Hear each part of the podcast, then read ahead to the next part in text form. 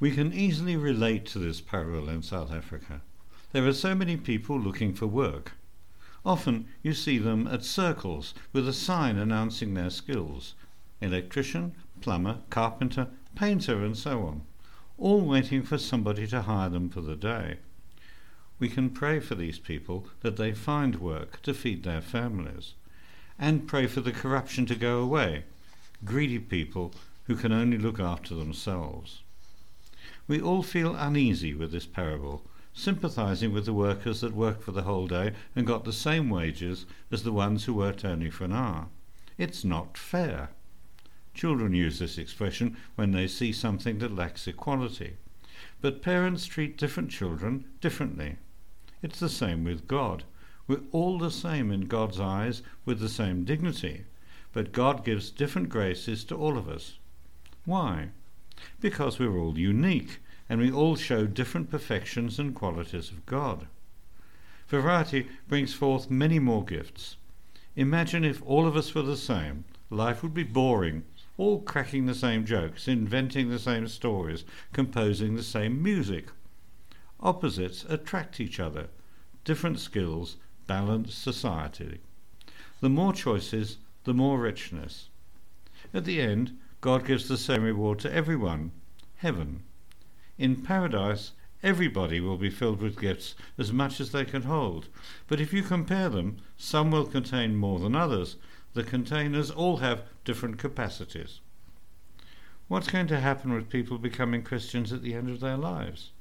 Catholics going to confession after many years just before they die, babies dying just born, fetuses being aborted in their mothers' wombs.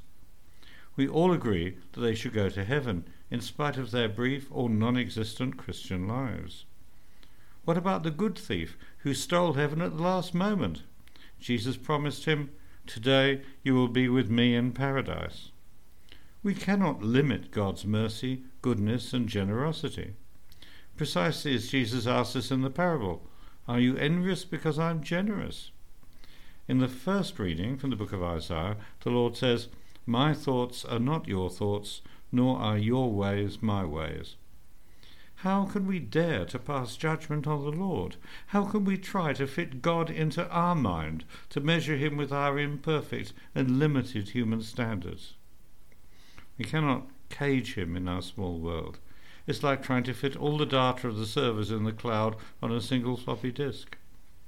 The Lord continues, As high as the heavens are above the earth, so high are my ways above your ways, and my thoughts above your thoughts. We're a bit like babies trying to read the Summa Theologiae of St. Thomas Aquinas. We human beings see things with our eyes directed towards earth, only seeing the flat surface of the ground with no spatial perspective. Jesus finishes his parable by saying, The last will be first, and the first will be last. In heaven, our society will be upside down. The poor will be at the top, and the multimillionaires will be the rubbish collectors. The famous and influencers will be forgotten, and the real good deeds will come to the light. Imagine a race where this saying is fulfilled. Everybody would run backwards. This is what we need to do.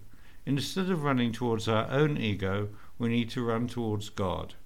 We should be first in our love of God and last in our pride.